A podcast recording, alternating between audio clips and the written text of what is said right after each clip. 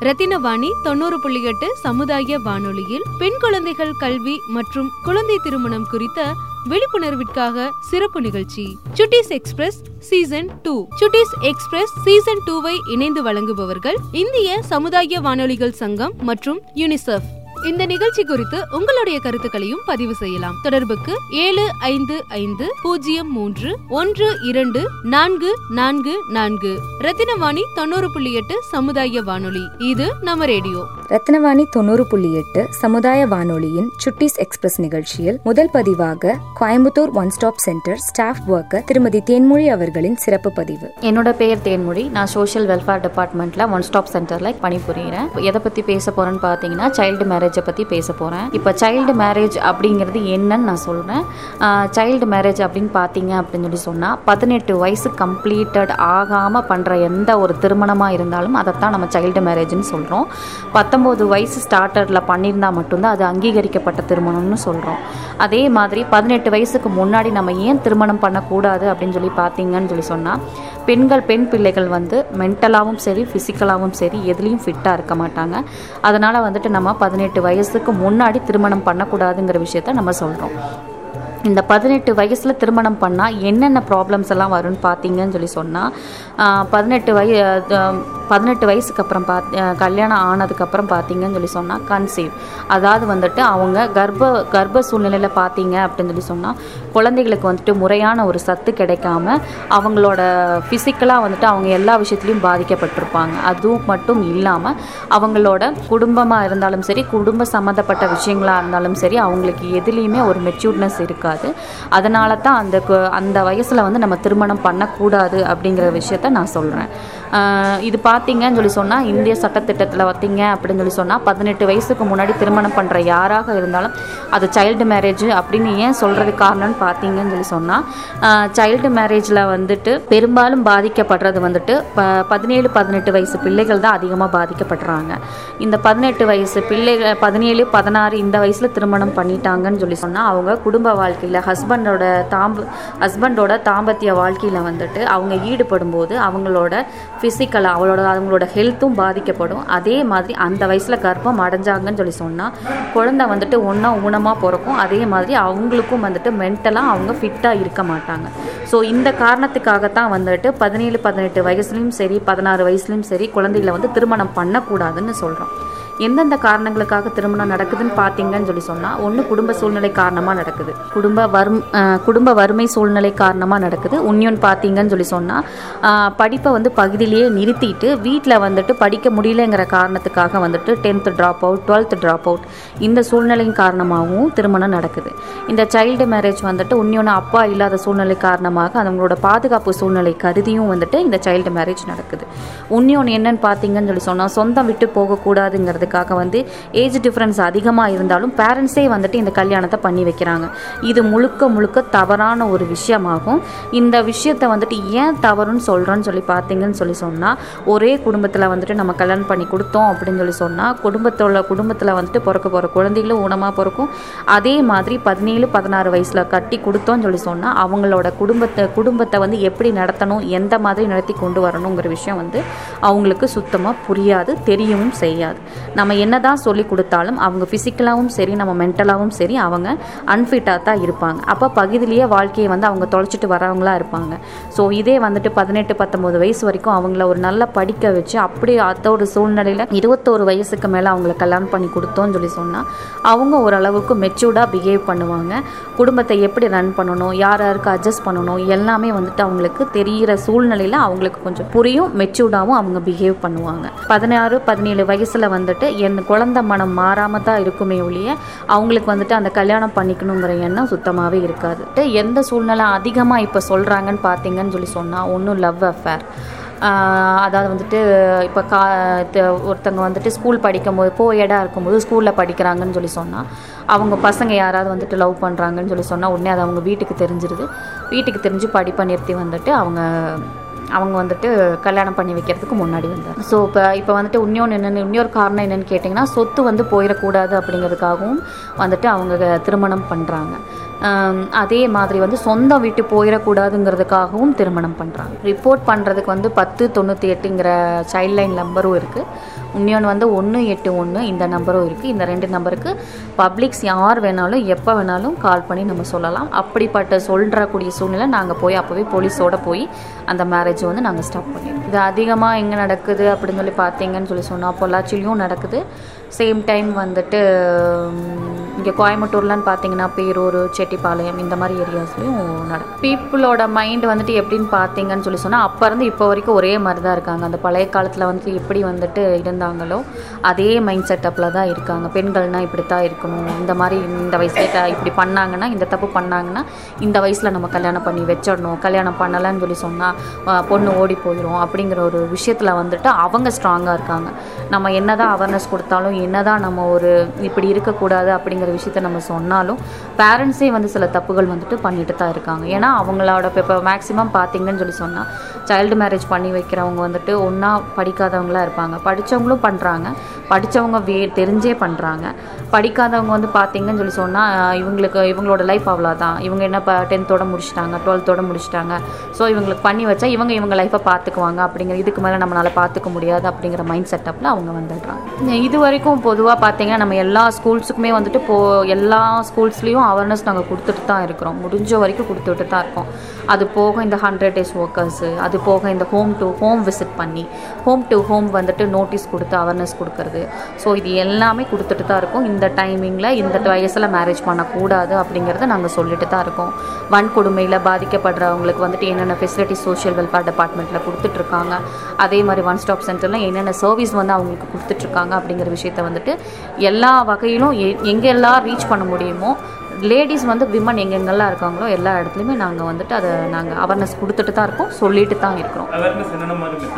Awareness வந்துட்டு இப்போ college level ஸ்டூடெண்ட்ஸ்னு பார்த்தீங்கன்னு சொல்லி சொன்னால் பிபிடி எல்லாம் போட்டு அவங்களுக்கு வந்துட்டு வீடியோஸ் போட்டு புரிய வைக்கிறது. அதே மாதிரி குழந்தைகள் லெவல்னு பார்த்தீங்கன்னு சொல்லி சொன்னால் அந்த குட் டச் பேட் டச்சை வந்துட்டு நம்ம வாயிலையும் சொல்லி அதோட அவங்களுக்கு வந்துட்டு அந்த படங்களையும் காமிச்சு நம்ம சொல்கிறது இதே வந்து ஹண்ட்ரட் டேஸ் ஒர்க்கர்ஸ் அவங்க இவங்க அப்படின்னு சொல்லி இருக்கிறப்ப மேக்ஸிமம் வந்துட்டு அவங்களுக்கு வாயில சொன்னாலே அவங்களுக்கு புரிஞ்சுக்கும்.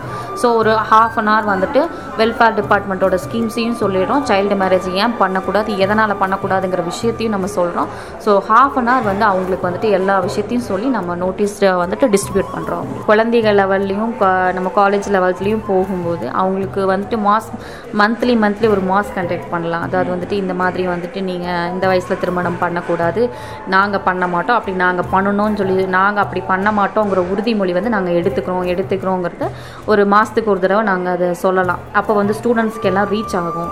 அதே மாதிரி ரேலி போகும்போது வந்துட்டு பேரண்ட்ஸ்க்கும் ரீச் ஆகும். பேரண்ட்ஸ்க்கும் ரீச் ஆகும். வெளியில் இருக்கிற பீப்புள்ஸ்க்கும் ரீச் ஆகும். இப்போ எதுக்காக அதை சொல்ல வரேன்னு பார்த்தீங்கன்னு சொல்லி சொன்னால் ரேலிங்கிறது வந்துட்டு நம்ம பத்து பேர் இருபது பேர் மட்டும் போகிற ஒரு விஷயம் கிடையாது. எப்படி பார்த்தாலும் ஒரு நூறு பேர் டூ ஹண்ட்ரட் பேர்ஸ் போகும்போது எல்லாத்தோட பார்வையும் இது எதனால் இருக்குது ஏன் போகிறாங்க எதுக்காக போகிறாங்க அப்படிங்கிற ஒரு மைண்ட் செட்டப்பில் எல்லாருமே இருப்பாங்க. அப்படி இருக்கிறப்ப எல்லாத்தோட வியூ என்ன ஆகும் ஓ இந்த வயசில் திருமணம் பண்ண ஓ இதுக்காக இவங்க போகிறாங்க அப்படிங்கிற விஷயம் வந்து அவங்களுக்கு உள்ளே கேப்சர் ஆகும். ஸோ அதுக்காக வந்துட்டு ரேலி பண்ணலாம். ரேலி பண்ணி பீப்புள்ஸ் வந்துட்டு எப்படி சொல்கிறதுனா ஸ்டூடெண்ட்ஸ் லெவலில் மட்டுமே வந்துட்டு அவங்களுக்குள்ள லெவலில் மட்டுமே இது பண்ணாமல் வெளியில் மக்களுக்கு தெரிகிற மாதிரி ஒரு ப்ரோக்ராம் போடலாம் மைம் போடலாம் இந்த மாதிரிலாம் பண்ணலாம். மைம் எல்லாம் போட்டோம்னு சொல்லி சொன்னால் அவங்களுக்கு புரிகிற மாதிரி மைம் போட்டு அவங்களுக்கு வந்துட்டு ஒரு ப்ரோக்ராம் கண்டக்ட் பண்ணலாம். அப்போ அவங்களுக்கு ஈஸியாக புரியும். பா கிராமத்தில் இருக்கிறவங்க எல்லாத்துக்குமே பார்த்தீங்கன்னு சொல்லி சொன்னால் ஒரு நாடகம் போடுற மாதிரி ஒரு ஏதாவது ஒன்று பண்ணிகிட்டே ஆக்டிவிட்டி கொடுத்துக்கிட்டே இருந்தோம்னா அவங்களுக்கு ரீச் ஆகிற மாதிரி கண்டிப்பாக இருக்கும். ஸோ ஸ்டூடெண்ட்ஸ் இந்த மாதிரி பண்ணலாம். இல்லை இது எப்படின்னு பார்த்தீங்கன்னு சொல்லி சொன்னால் மேரேஜ் ஸ்டாப் ஆகிடுச்சு ஒரு டூ த்ரீ டேஸ் வந்துட்டு அவங்கள அப்படியே அமைதியாக விட்டுருவோம் ஒரு ஃபாலோ அப்படிங்கிறது வந்துட்டு ஒரு வீக்லி ஒன்ஸ் வந்துட்டு ஃபஸ்ட்டு இருக்கும் அவங்களுக்கு. வீக்லி ஒன்ஸ் வந்துட்டு அவங்க எப்படி இருக்காங்க நல்லா இருக்காங்களா? அவங்களுக்கு வந்துட்டு மோட்டிவேட் கொடுத்துட்டே இருக்கணும். இது ஒரு விஷயம் கிடையாது. அவங்க ஃபேமிலியாக இருந்தாலும் அந்த குழந்தைகளாக இருந்தாலும் இது ஒரு விஷயம் கிடையாது. இதுக்கு அடுத்து நடக்கிற வேலையை நம்ம பார்க்கணும் அப்படிங்கிறது வந்துட்டு நம்ம வந்துட்டு நம்ம நேராக போய் அவங்களுக்கு சொல்லிகிட்டே இருக்கணும். ஃபஸ்ட்டு அந்த பொண்ணு படிக்கலை அப்படின்னு சொல்லி சொன்னால் ட்ராப் அவுட் ஆயிருந்ததுன்னா அதுக்கு உண்டான ஸ்டெப்ஸ் என்னென்ன பண்ணணுமோ அந்த பொண்ணுக்கு அதுக்கு ஹெல்ப் பண்ணி தரணும். படிக்கிறதுக்கு உண்டான வசதிகள் அனைத்தும் அவங்களுக்கு நம்ம செஞ்சு தரணும். படிப்பு தான் நம்மளுக்கு கடைசி வரைக்கும் வழி நடத்துங்கிற விஷயத்த அவங்களுக்கு ஃபஸ்ட்டு பேரண்ட்ஸாக இருந்தாலும் அந்த ஸ்டூடெண்ட்டாக இருந்தாலும் புரிகிற வரைக்கும் அவங்களுக்கு நம்ம கவுன்சிலிங் கொடுக்கணும். ரெண்டு செஷன்லேயே போதும். அவங்க கண்டிப்பாக அவங்க அடுத்த செஷனுங்கும் போது நம்மளை வர வைக்கணும். உண்டான சூழ்நிலை ஏற்படுத்த மாட்டாங்க. கண்டிப்பாக அந்த குழந்தைங்க வந்துட்டு ஸ்கூலுக்கு போகிற ஒரு இது மைண்ட் செட்டப் வந்துடும் குழந்தைங்கங்கிறப்ப வந்துட்டு ஒரு க அதுக்கு வந்துட்டு இப்போ மேரேஜ் நின்றுச்சு அப்படிங்கிற ஒரு வழியெல்லாம் தெரியாது. ஸோ ஒன்லி பேரண்ட்ஸுக்கு மட்டும்தான் அந்த வழி தெரியும். நம்ம இவ்வளோ கடன் வாங்கியிருக்கிறோம் பண்ணிட்டோம் இப்படி ஆயிடுச்சு அப்படிங்கிறது தெரியும் போது அவங்களையும் மோட்டிவேட் பண்ணணும். ஸோ குழந்தைகளையும் மோட்டிவேட் பண்ணணும். குழந்தைங்க வந்து சீக்கிரம் ரெக்கவர் ஆகிடுவாங்க ஏன்னா சின்ன சின்ன குழந்தைகளாக இருப்பாங்க. ஸோ மைண்ட் செட்டப்பை மாற்றிட்டு அடுத்த வேலை என்ன அப்படின்னு பார்க்க போயிடுவாங்க. அப்படி நம்ம பேரண்ட்ஸ் வந்துட்டு அவங்களுக்கு கோஆப்ரேட் பண்ணுற மாதிரி ஒரு சூழ்நிலையில் நம்ம அவங்கள வழிவகுக்கணும். அப்படி இருக்கும்போது கண்டிப்பாக அந்த குழந்தையும் வந்துட்டு க ஸ்கூல் கண்டினியூ பண்ண. இவங்களும் ஒரு கொஞ்ச நாள் ஒரு ஒரு மாதம் அதுக்கப்புறம் இவங்க இவங்களும் கரெக்டாக அந்த அந்த வேலை அதை செஞ்சுட்டு இவங்களும் போவாங்க இப்போ ஃபோனில் பார்த்தீங்கன்னா வாட்ஸ்அப் இருக்குது ட்விட்டர் இருக்குது ஃபேஸ்புக் இருக்குது சோஷியல் ஆப்ஸ் நிறையா இருக்குது டிக்டாக் வீடியோஸும் நிறையாவே இருக்குது ஸோ இந்த மாதிரி வீடியோஸ் பார்த்தீங்கன்னு சொல்லி சொன்னால் ஒரு சிலரோட ஒரு சிலரோட பழக்க வழக்கங்கள் வந்துட்டு இதனால் கண்டிப்பாக மாறுபடும். இப்போ வந்துட்டு ஆண்ட்ராய்ட் ஃபோனுங்கிற ஒரு ஒரு பேரில் வந்துட்டு அதில் நிறையா ஆப்ஸும் வந்துச்சு கெட்டு போகிறக்குண்டான வழிகள் அதிகமாக அங்கே இருக்குது. ஸோ இப்படிப்பட்ட சூழ்நிலையில் குழந்தைங்க வந்துட்டு அந்த டிக்டாக் வீடியோஸ்ன்னு பார்த்து ஒரு ஒருத்த ஒருத்தங்க பண்ணுறாங்க படத்தில் பார்த்து ஒருத்த ஒரு விஷயத்த வந்துட்டு அப்படியே மியூசிக்கலி ஆல்பம் பண்ணுறது அப்புறம் வந்துட்டு ஏதாவது ஒரு சீன்ஸை போட்டு பண்ணுறது ஸோ இந்த மாதிரி விஷயங்களுக்கு ஆர்வம் அதிகமாக காட்டும் போது வந்துட்டு இவங்க அதிகமாக ஃபேமிலியோட டைம் ஸ்பெண்ட் பண்ண முடியாத ஒரு சூழ்நிலை வந்து அந்த இடத்துல ஏற்படுது. இப்போ ஃபேம் முதல்லலாம் பார்த்தீங்கன்னு சொல்லி சொன்னால் ஃபோன் இல்லாத போது அவங்க அதிகமாக விளையாடுறது. அதாவது வந்துட்டு இன்டோர் கேம்ஸ் இல்லாமல் அவுட்டோர் கேம்ஸ் அதிகமாக இருந்தது. பேரண்ட்ஸ் கூட அவங்களுக்கு அட்டாச்மெண்ட் அதிகமாக இருந்தது. ஆனால் இப்போ இருக்கிற காலகட்டத்தில் பார்த்தீங்கன்னா இன்டோர்க்குள்ளேயும் இருக்காங்க. இன்டோர்க்குள்ளே இருந்துட்டு அவங்க வந்துட்டு ஃபோனே கெதின்னு சொல்லிட்டு தான் இருக்காங்களே ஒழிய பேரண்ட்ஸும் வந்துட்டு நம்மளுக்கு தொல்லை கொடுக்காம இருந்தால் போதும் அப்படின்னு தான் நினைக்கிறாங்க. ஸோ ஃபஸ்ட்டெல்லாம் பார்த்தீங்கன்னா சாப்பாடு ஊட்டுற மாதிரி இருந்தாலும் வெளியில் கூட்டிகிட்டு போய் அதை இதைன்னு காமிச்சு குழந்தைகளுக்கு சாப்பாடு ஊட்டிகிட்டு இருந்தாங்க. ஆனால் இப்போ இருக்கிற காலகட்டத்தில் பார்த்தீங்கன்னா கேம்ஸ் ஒன்று போட்டு விட்டுட்டு சாப்பாடு ஊட்டுறாங்க. ஸோ பேரண்ட்ஸும் இதில் தப்பு பண்ணுறாங்க குழந்தைகளுக்கு தப்பான ஒரு வழியை காட்டுறாங்க. அது தப்புன்னு அவங்களுக்கு சொல்லி கொடுக்கணும். அதே சமயத்தில் ஃபோன் யூஸ் பண்ணட்டும். அதை நான் தப்புன்னு சொல்ல வரல. நல்ல விஷயங்களை பார்க்கட்டும் கெட்ட விஷயங்களை வந்துட்டு அப்படியே விட்டுட்டு எதையும் பார்க்காம அவாய்ட் பண்ணிடணும் நல்ல விஷயங்கள் வந்துட்டு நம்ம மண்டையில் ஏற்றிட்டு நம்மளுக்குன்னு சில விஷயங்கள் அதில் இருக்குது படிக்கலாம் புக்ஸ் படிக்கலாம். என்ன வேணாலும் பார்க்கலாம். நியூஸ் நிறையா தெரிஞ்சுக்கலாம். ஸோ இந்த மாதிரி விஷயங்கள் இருக்கிறப்போ எதுக்கு இம்பார்ட்டன்ஸ் கொடுக்கணுமோ அதுக்கு இம்பார்ட்டன்ஸ் கொடுத்துடலாம். எதுக்கு இம்பார்ட்டன்ஸ் அதிகமாக கொடுக்கக்கூடாதோ அந்த விஷயங்களுக்கு அதிகமாக கொடுக்காம இருக்கிறது நல்லது. உதாரணமாக வந்துட்டு நான் ஒரு ஸ்கூலுக்கு போயிருக்கும்போது ஏன் நீங்கள் வந்து லவ் பண்ணுறீங்க அப்படின்னு நான் கேட்டதுக்கு அவங்க வந்து எதனால் வந்து லவ் பண்ணுறீங்க ஏன் லவ் பண்ணுறீங்க எதனால் இந்த மாதிரி ஆக்டிவிட்டியில் இருக்கீங்க? அப்படின்னு நான் கேட்டதுக்கு அவங்க என்ன சொன்னாங்கன்னா சினிமாவில் எப்படி பண்ணுறாங்கல்ல அப்போ நாங்கள் ஏன் அப்படி பண்ணக்கூடாது? சினிமாவில் இப்படி செய்கிறாங்கல்ல நாங்கள் ஏன் இப்படி செய்யக்கூடாது? சீரியலில் இப்படி ட்ரெஸ் பண்ணுறாங்கல்ல நாங்கள் ஏன் இப்படி ட்ரெஸ் பண்ணக்கூடாது? ஸோ அவங்க பேசும்போது பார்த்தீங்கன்னா பி லைக் வந்துட்டு எப்படி இருக்கும்னா சினிமா ரிலேட்டட் டைலாக்ஸ் தான் வரும் அவங்களுக்கு. இப்போ இன்ஃபேக்ட் சொல்லப்போனால் கலாய்க்கிறது அதுக்கப்புறம் செம்மையாக இருக்கீங்கன்னு சொல்கிறது ஸோ இந்த மாதிரி வேர்டிங்ஸ் எல்லாம் பார்த்தீங்கன்னா அந்த மாதிரி சினிமாவை பார்த்து சில வேர்ட்ஸ் வந்துட்டு அவங்க பைகாட் ஆகிடுச்சு அவங்க மனசில். ஸோ என்ன விஷயம் நடந்தாலும் சினிமாவை ரிலேட் பண்ணியே தான் அவங்க பேசுவாங்க. ஸோ இப்படி இருக்கும்போது அவங்க மனசளவில் எந்த அளவுக்கு பாதிக்கப்பட்டிருக்காங்க அப்படிங்கிற விஷயம் வந்துட்டு தெளிவாக புரியுது. ஸோ இப்படி இப்படி ஒரு சூழ்நிலையில் இருக்கும்போது அந்த பொண்ணுக்கு நம்ம என்ன சொன்னாலும் அது மண்டையில் கண்டிப்பாக ஏறாது. படிப்பும் ஏறாது இதுவும் ஏறாது. ஸோ அவங்கள பொறுத்த வரைக்கும் சினிமா சினிமாவில் இருக்கிற மேக்கப்ஸ் அந்த மாதிரி லவ் பண்ணணும் ரொமான்டிக்காக இருக்கணும். ஸோ இந்த மாதிரி தான் தோணுமே ஒழிய இதை கரெக்டான ஒரு பாதையில் நம்ம எடுத்துகிட்டு போகலாம் சினிமா சினிமாவோட விட்டுட்டு வந்துடணும் அப்படிங்கிற ஒரு மைண்ட் செட்டப் கண்டிப்பாக அந்த குழந்தைகளுக்கு இருக்காது. இப்போ சீரியல் பார்க்குறோம்னா ஜஸ்ட் ஒரு ஹாஃப் அன் ஹவர் வந்துட்டு அதோட ஹாஃப் அன் ஹவர் விஷயம் தான் அது. அந்த ஹாஃப் அன் ஹவர் விஷயத்தில் வந்துட்டு நம்ம நல்ல விஷயங்கள் எடுத்துக்காமல் கெட்ட விஷயங்கள் அதிகமாக எடுத்துக்கிறது. இப்போ மோஸ்ட் ஆஃப் சீரியல் பார்த்திங்கன்னா மாமியார் மருமகளை கொ மருமகளை கொலை பண்ணுறது மருமக வந்து மாமியாரை கொலை பண்ணுறது இதே மாதிரி பிளான்ஸ் வந்துட்டு இருக்கும்போது அவங்க மைண்ட் செட்டை பொறுத்த வரைக்கும் என்ன தோணும்? ஓ நம்ம லைஃப்பும் இப்படி தான் இருக்குமோ?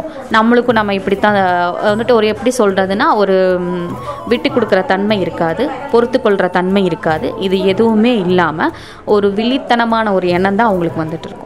ஸோ இப்படிப்பட்ட சூழ்நிலையில் எடுத்து சொல்ல வேண்டிய விஷயங்களை வந்துட்டு எந்த வயசில் பேரண்ட்ஸுக்கு நம்ம குழந்தைகளுக்கு எடுத்து சொல்லணுமோ அந்த வயசில் நம்ம பேரண்ட்ஸ் கண்டிப்பாக எடுத்து சொல்லணும். இது நம்மளோட பேரண்ட்ஸோட முக்கியமான ஒரு கடமை.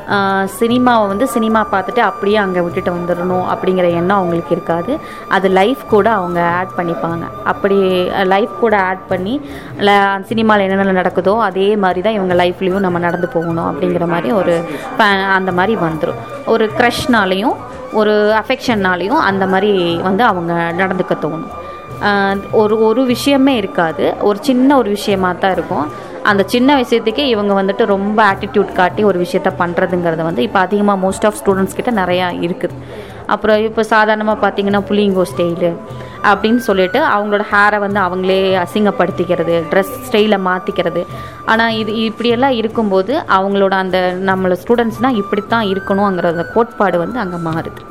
ஸோ இவங்க வந்துட்டு இந்த ஸ்டைல் அப்படிங்கிறது வந்துட்டு ஒரு குறிப்பிட்ட வயசுக்கு மேலே பண்ணுறதுல தப்பு கிடையாது. ஆனால் இவங்க ஸ்கூல்ஸ்லேயே வந்துட்டு பேண்ட்டை சுருட்டி விட்டுக்கிறது புள்ளிங்கோ ஸ்டைல் பண்ணிக்கிறது.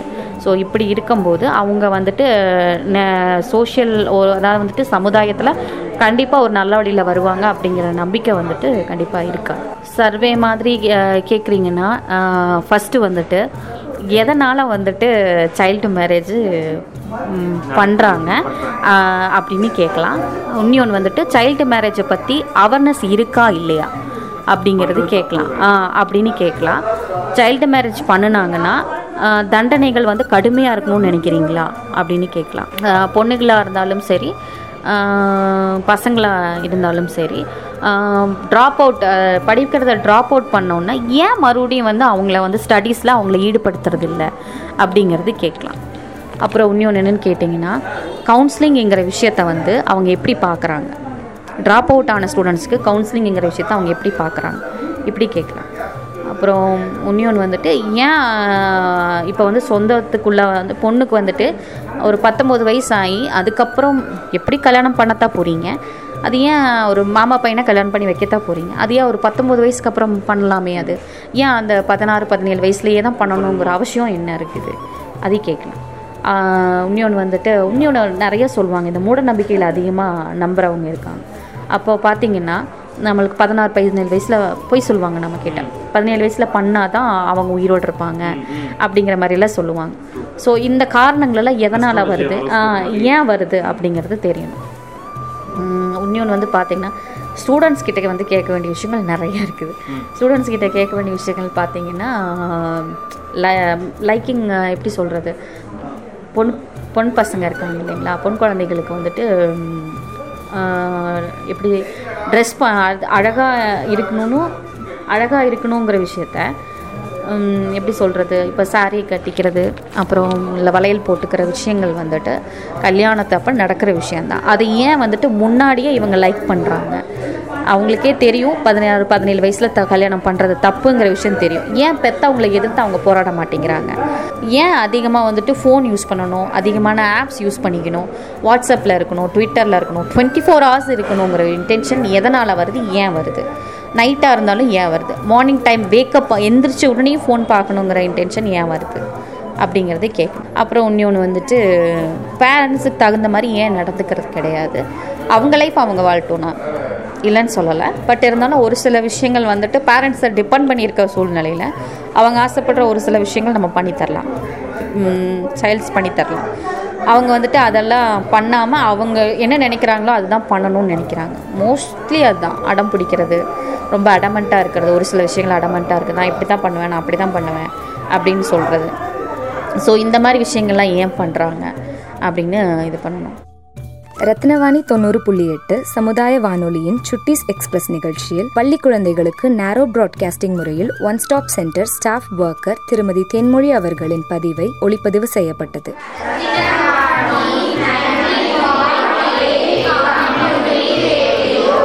அடுத்த லைன் என்னமா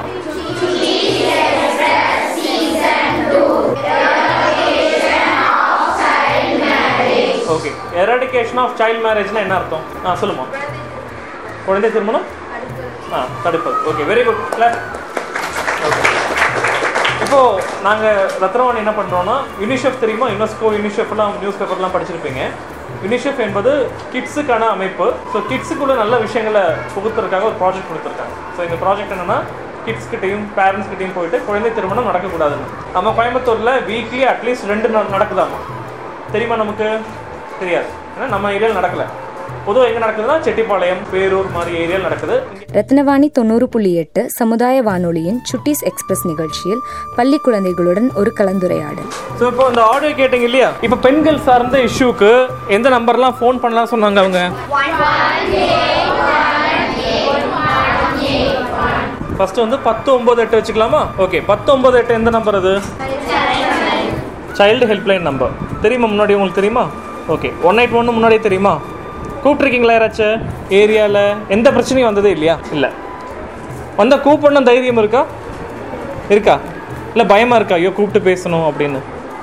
நாங்கள் தொண்டாமுத்தூர் போனப்போ அங்கே அவங்க அப்பா ஒரு கிட்டோட அப்பா வந்து குடிச்சிட்டு வருவாங்க தினம். வந்துட்டு அவங்க அம்மாவை அடிப்பாங்க. கிட்டு பார்த்து பயந்து ஓடுவாங்க. குழந்தை பார்த்து பயந்து ஓடிட்டு இருந்தாங்க செவன்த் வரைக்கும். நாங்கள் போனால் டென் நைன் எயிட் நம்பருக்கு தெரியுமானா தெரியும். ஆனால் அவங்கள கூப்பிட்றதுக்கு பயம் சொன்னாங்க. யாரை கூப்பிட்றதுக்கு? டென் நைன் எயிட்டு கூப்பிட்றதுக்கு பயம்னு நாங்கள் என்ன பண்ணோம் ஃபோன் எடுத்துகிட்டு கூப்பிட்டு காமிச்சோம். எப்படி கூப்பிடலான்னு அவங்க ரொம்ப சாஃப்டாக பேசுனாங்க. சரி இனிமேல் எங்கள் அப்பா குடிச்சிட்டு வந்தாலும் அடித்தாலும் நான் கூப்பிட்றேன் அப்படி சொல்லியிருக்காங்க.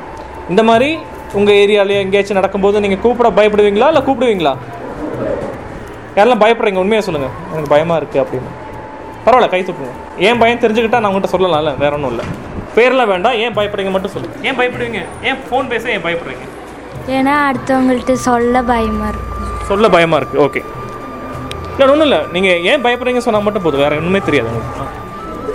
நம்ம பேர் வந்துருமோன்னு பயம். உங்கள் பேர் வெளியே வந்துருமோ பயம். பேர் சொல்லாமல் பேர் மாற்றி சொன்னால் பயம் இல்லை. ஃபோன் நம்பர் கண்டுபிடிச்சிருவாங்களா பயமாக இருக்கா இல்லை ஆமாம் சொல்லுங்கள் சிரிக்க வேண்டாம். இல்லை அப்படியே அப்படிலாம் இல்லை. யாராச்சும் பேச ட்ரை பண்ணலாமா அவங்ககிட்ட? டென் நைன் எயிட் கூப்பிட்டுட்டு. யாருக்கு பேச தைரியமாக இருக்கு? நான் பேசணும் ஆசையாக இருக்கு நான் பேசணும் அப்படின்னு யாருக்கு? ஆ வாங்க முன்னாடி வாங்க நம்ம என்ன பண்ணுவோம்னா ஃபஸ்ட்டு டென் நைன் எயிட்டு கூப்பிடலாம். அப்புறம் ஒன் எயிட் ஒன்று கூப்பிடலாம். சரியா? சரி. இப்போ வந்து நீங்கள் டயல் பண்ணும்போது அந்த நம்பரை சொல்லிட்டு டயல் பண்ணுங்க. One zero nine eight ah okay call என்ன போட்டிருக்கு இதில்? ஹெட்டிங்கில் சைல்ட் நம்ம சைல்டு அபியூஸ் ஹாட்லைன் ஓகே நீங்கள் அழைத்த எண் வணக்கம் வணக்கம் சைல்டன் இளைஞ அழைத்ததுக்கு மிகவும் நன்றி. வணக்கம் வணக்கம். என்னோட பேர் வந்து முகேஷுங்க. நாங்கள் ரத்னவாணி கம்யூனிட்டி ரேடியோ இருந்து கூப்பிட்றோம். ஓகே சார் சொல்லுங்க ரிகார்டிங் இந்த சைல்ட் மேரேஜ் வந்து ரீசெண்டாக கோயம்புத்தூரில் நிறைய நடக்கிறதுனால ஸ்கூல்ஸ் எல்லாம் போய் நாங்கள் அவேர்னஸ் கொடுத்துட்ருக்கோம் விழிப்புணர்வு. ஓகே சார் ஸோ அந்த வகையில் இப்போ நான் ஸ்கூலுக்கு வந்திருக்கோம். அங்கே கிட்ஸ் கிட்ட கேட்டப்போ எல்லாருக்கும் நம்பர் தெரியும் பட் பேசுறதுக்கு கொஞ்சம் பயம் அப்படின்னு சில பேர் சொன்னாங்க. ஸோ அதுக்கான ஒரு மாக் கால் அவங்களுக்கு எப்படி இந்த நம்பர் வந்து யூஸ்ஃபுல்லாக இருக்கும்? அங்கே முக்கியமாக கேர்ள்ஸ் கிட்ஸுக்கு யூஸ்ஃபுல்லாக இருக்கும் நீங்கள் சொல்ல முடியுமா? ஒரு கிட்டு பக்கத்தில் இருக்காங்க. ஸோ நீங்கள் பேர் சொல்ல வேணும் அவசியம் இல்லை. வணக்கம் சொல்லுங்கள் வணக்கம். வணக்கம்மா. உங்க பேர்மா? பேர் அவங்க சொல்ல விருப்பப்படல பயப்படுறாங்க. மாற்று பெயர் சொல்லிக்கலாங்களா? வேணாம் பேர் வேணாம். நானே சொல்லிடுறேன். அவங்க ஆ. பேசுங்க ஹலோ சொல்லுங்க. ஹலோ வணக்கம்மா நாங்க சைல்ட் லைன்ல இருந்து பேசுறோம்மா. இது வந்து உங்களுக்கான நம்பர் தான். ஜீரோல இருந்து பதினெட்டு வயசு வரைக்கும் உள்ள குழந்தைகளுக்கான எமர்ஜென்சி ஹெல்ப்லைன் சரிங்களா? உங்களை யாராவது அடிக்கிறாங்க துன்புறுத்துறாங்க குழந்தைங்க வேலைக்கு அனுப்புறாங்க குழந்தைங்களுக்கு மேரேஜ் பண்ணி வைக்கிறாங்க குழந்தைங்க வீட்டை விட்டு ஓடி போறாங்க காணாம போறாங்க குழந்தைங்க பிச்சை எடுக்கிறாங்க ஸ்கூலுக்கு போகாம இருக்காங்க குழந்தைகளுக்கு பாலியல் ரீதியா தொந்தரவு கொடுக்குறாங்க அடிக்கிறாங்க துன்புறுத்துறாங்கன்னா அந்த நம்பருக்கு நீங்க கால் பண்ணி சொன்னீங்கன்னா நாங்க உதவி பண்ணுவோம். சரிங்களா? ஓகேங்க சார். பொதுவாக அவங்க ஏன் பயப்படுறாங்கன்னா தன்னுடைய பேரோ நம்பரோ வெளியே தெரிஞ்சால் அவங்களுக்கு பிரச்சனை வருமோன்னு பயப்படுறாங்க. இல்ல சார் பிரச்சனை வராது சார். நீங்க கொடுக்குற தகவல் வந்து ரகசியமா இருக்கும் யாருக்குமே நாங்க சொல்ல மாட்டோம். சரியா? ஓகேங்க சார். நீங்க பயப்பட தேவையில்ல தைரியமா பேசலாம் ஓகேங்க சார். உ- உதவி தேவைப்படும் போது கால் பண்ணுங்க. இது டால் ஃப்ரீ நம்பர் தான் காசு பிடிக்க மாட்டாங்க. ஓகேங்க சார். ஓகே Thank you, ரொம்ப sir. நன்றி. Thank thank you you, sir. Coimbatore district தானே அது ஆமாங்க சார் ரொம்ப நன்றி. தேங்க்யூ Thank you, சைலண்ட் அழைச்சதுக்கு மிகவும் நன்றி thank you sir thank you thank you sir thank you ரொம்ப நன்றி சார் தேங்க்யூ சார் சைலண்ட் அழைச்சதுக்கு மிகவும் நன்றி தேங்க்யூ ஸோ அவங்க எதாவது பண்ணாங்களா? எதாவது பண்ணாங்களா? வந்து பிடிச்சிட்டு போனாங்களா? இல்லை இல்லையா? இப்போ சொல்லுங்க உங்க ஏரியாவில் பிரச்சனையே இல்லையா? நீங்க பார்த்ததே இல்லையா? கேர்ள்ஸுக்கெல்லாம் பிரச்சனையே வரது இல்லையா வந்தா என்ன பண்ணணும்? எந்த நம்பர் கூப்பிடணும்? பத்து ஒம்பது எட்டு கூப்பிடுங்க. சரியா? அவங்க என்னென்ன விஷயம் ரிப்போர்ட் பண்ண சொன்னாங்க? என்னென்ன விஷயங்கள் ரிப்போர்ட் பண்ணலான்னு சொன்னாங்க? ஆ சரி ஓகே ஸ்கூலுக்கு போகாமல் வியாபாரம் பண்ணுற மாதிரி குழந்தை திருமணங்கள் சார்ந்த குழந்தை தொழிலாளர் சார்ந்த விஷயங்கள் வேறு? பிச்சை எடுக்கிற மாதிரி விஷயங்கள் வேறு? ஆ வீட்டில் குடும்பப்படுத்துகிற மாதிரி இருந்து சொல்லலாம். வேற? இது பெண் குழந்தை மட்டும் இல்லை எல்லா குழந்தைங்களுக்கும் மேட்ச் ஆகும். இது கேர்ள் கிட்டுக்காக மட்டுமே உருவாக்கப்பட்ட நம்பரை கூப்பிட போகிறோம் அது என்ன நம்பர் அது? ஓகே.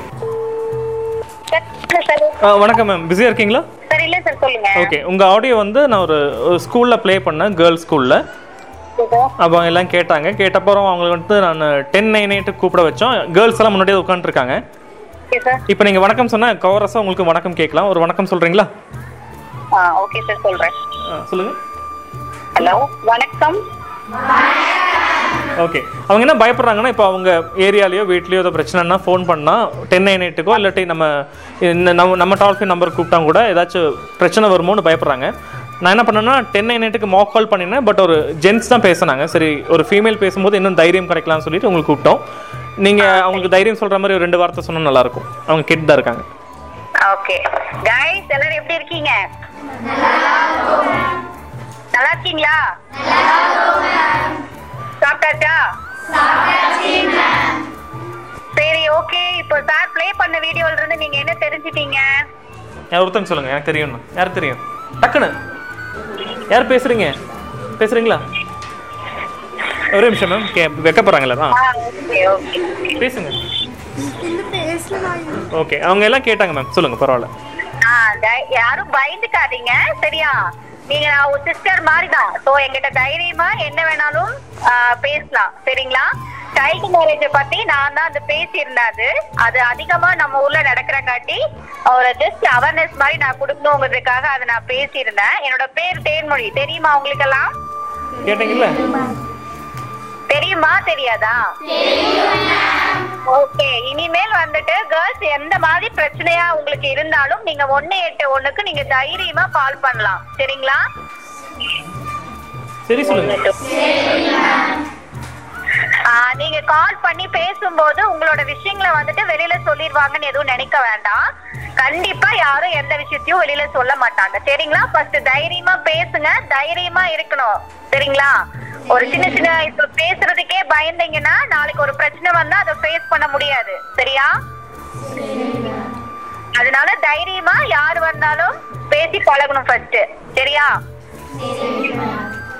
சரி okay thank you thank you ma'am thank you so much hello hello ma'am sir அந்த இப்போ பயப்படுறாங்க இல்லையா? குழந்தைங்க வந்துட்டு ஃபோன் பண்றதுக்கு. ஃபோன் எங்க நம்மள பத்தி டீடைல்ஸ் வந்துட்டு வெளியில போயிருமோ அப்படின்னு சொல்லி பயப்படுறாங்க இல்லையா. அந்த மாதிரி டீடைல்ஸ் வந்துட்டு அவங்களோட டீடைல்ஸ் வந்து சொல்லணும்ன்ற அவசியமே கிடையாது. அதை அங்க இன்ஃபார்ம் பண்ணிருங்க. ஓகே அவங்க எதுவுமே சொல்லணும் அவசியம் கிடையாது. ஃபோன் பண்ணி விஷயத்த மட்டும் சொன்னா போதும். ஃபோன் பண்ணி இப்ப யாராவது சைல்ட் மேரேஜ் நடந்துச்சுன்னா என் ஃப்ரெண்டுக்கு இந்த இடத்துல இந்த மாதிரி ஒரு இந்த டேட்ல வந்துட்டு மேரேஜ் நடக்குது அப்படின்னு சொல்லி அட்ரஸ் மட்டும் கிளியரா சொல்லிட்டாங்கன்னா போதும். இவங்களோட டீடைல்ஸ் எதுவுமே சொல்ல வேணாம். சரிங்களா. இன்கேஸ் அவங்க அட்ரஸ் கிளியரா இல்லைன்னா எகைன் கால் பண்ணுவாங்க. சோ. அவங்க வந்து அட்ரஸ் மட்டும் கிளியரா சொல்ல சொல்லுங்க. வேற எந்த டீடைல்ஸுமே இவங்கள பத்தி இவங்களோட பர்சனல் டீடைல்ஸ் எதுவுமே சொல்ல தேவையில்லை. சரிங்களா? Okay ma'am sure sure ma'am okay Thank you. Okay you. Rathinavani தொண்ணூறு புள்ளி எட்டு சமுதாய வானொலியில் சுட்டீஸ் எக்ஸ்பிரஸ் சீசன் டூ இந்த நிகழ்ச்சி குறித்து உங்களது கருத்துக்களை பதிவு செய்யலாம். கருத்துக்களை பதிவு செய்ய வேண்டிய எண் பூஜ்ஜியம் நான்கு இரண்டு இரண்டு நான்கு பூஜ்ஜியம் நான்கு பூஜ்ஜியம் ஒன்பது பூஜ்ஜியம் எட்டு. ரத்தினவாணி தொண்ணூறு புள்ளி எட்டு சமுதாய வானொலி. இது நம்ம ரேடியோ.